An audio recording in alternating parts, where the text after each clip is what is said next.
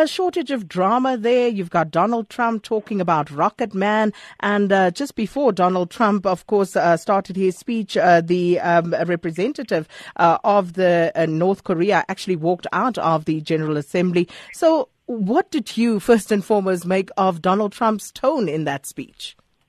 Well, uh, first and foremost, I mean, I'm I'm thankful it was just a speech rather than anything I else. think you and many others.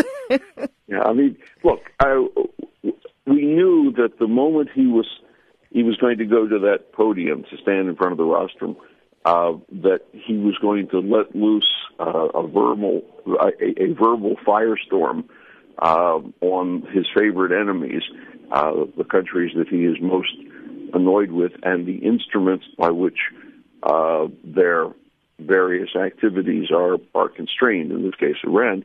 Uh, but the, the the tone and the texture of it, I, I don't think I can recall ever uh, an American president standing in a public forum uh, threatening to utterly destroy an entire nation, even in the height of World War II, before the UN was formed, that was never part of the um, uh, of the agenda.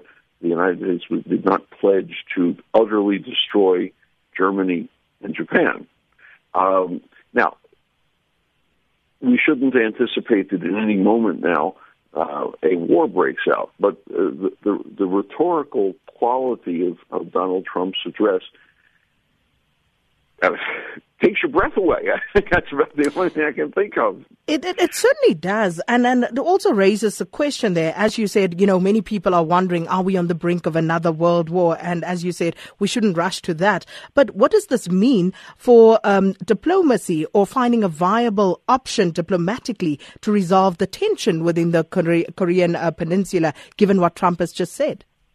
Well, I mean, let's also keep in mind that that the the North Korean leader has engaged in similar kinds of language.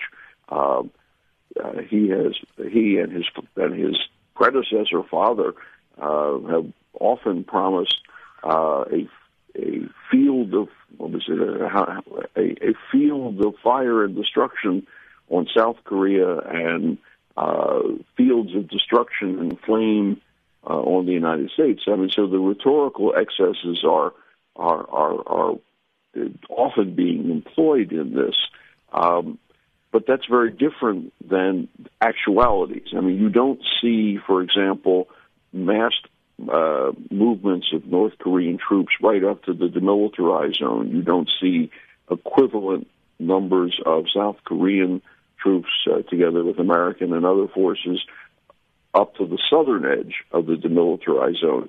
So we can be we can be assured that the actualities on the ground are rather different than the rhetoric in the air. Uh, I just wanted to add a footnote. I mean, the last when I was I was very young. It's probably before your time.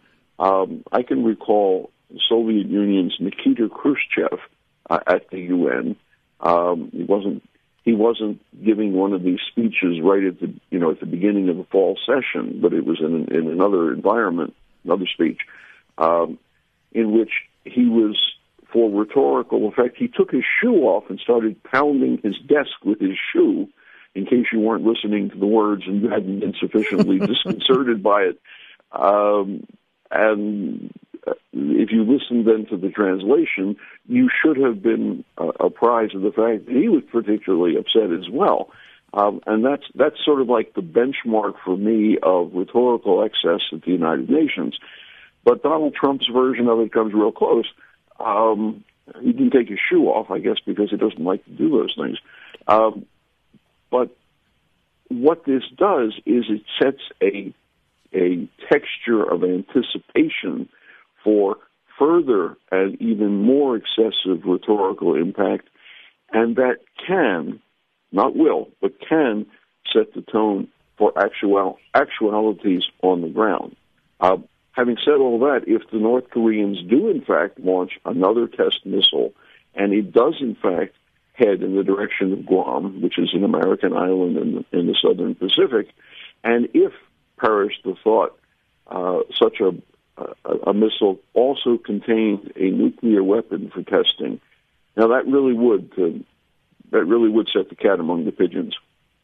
And uh, just a final one uh, quickly on uh, the Iran nuclear deal. Now, um, it was dubbed as one of the diplomatic successes of Barack Obama's tenure. Uh, Donald Trump calls it the worst embarrassment in U.S. history. What's your take on that? Well, I mean, it's it, it's awkward um, for the Americans at this point because so far, at least, uh, they have certified, in fact, that the Iranians were fulfilling their obligations under the uh, the accord. It's not a treaty, uh, and it's not a UN instrument. It was a, it was an, an accord between uh, the five permanent members of the United Nations plus Germany, hence its name P P5 plus one, and Iran. And at least so far, there's no particular indication that they have violated the terms of that agreement. Uh, and what, what Donald Trump was clearly referring to uh, in terms of the Iranians was the support that the Iranians had given to Hezbollah and, and similar groups in the, the Near East in conflicts in places like Syria. Now, you can argue that and you can debate that, but the specifics of the nuclear accord do not appear to have been violated, and that's in fact um, what should have been the focus of his discussion, rather than simply calling it the worst agreement ever signed by anybody in the course of history, or whatever his phrasing was. Um, it, the whole thing is, I, I, it's going to be. Let's put it this way: uh, it's going to be this Donald Trump speech is going to be studied by people who specialize in trying to analyze public rhetoric for a long time. Well, we'll leave it there for today. Thank you so much, uh, Brooke Spector, uh, Associate Editor at the Daily Maverick.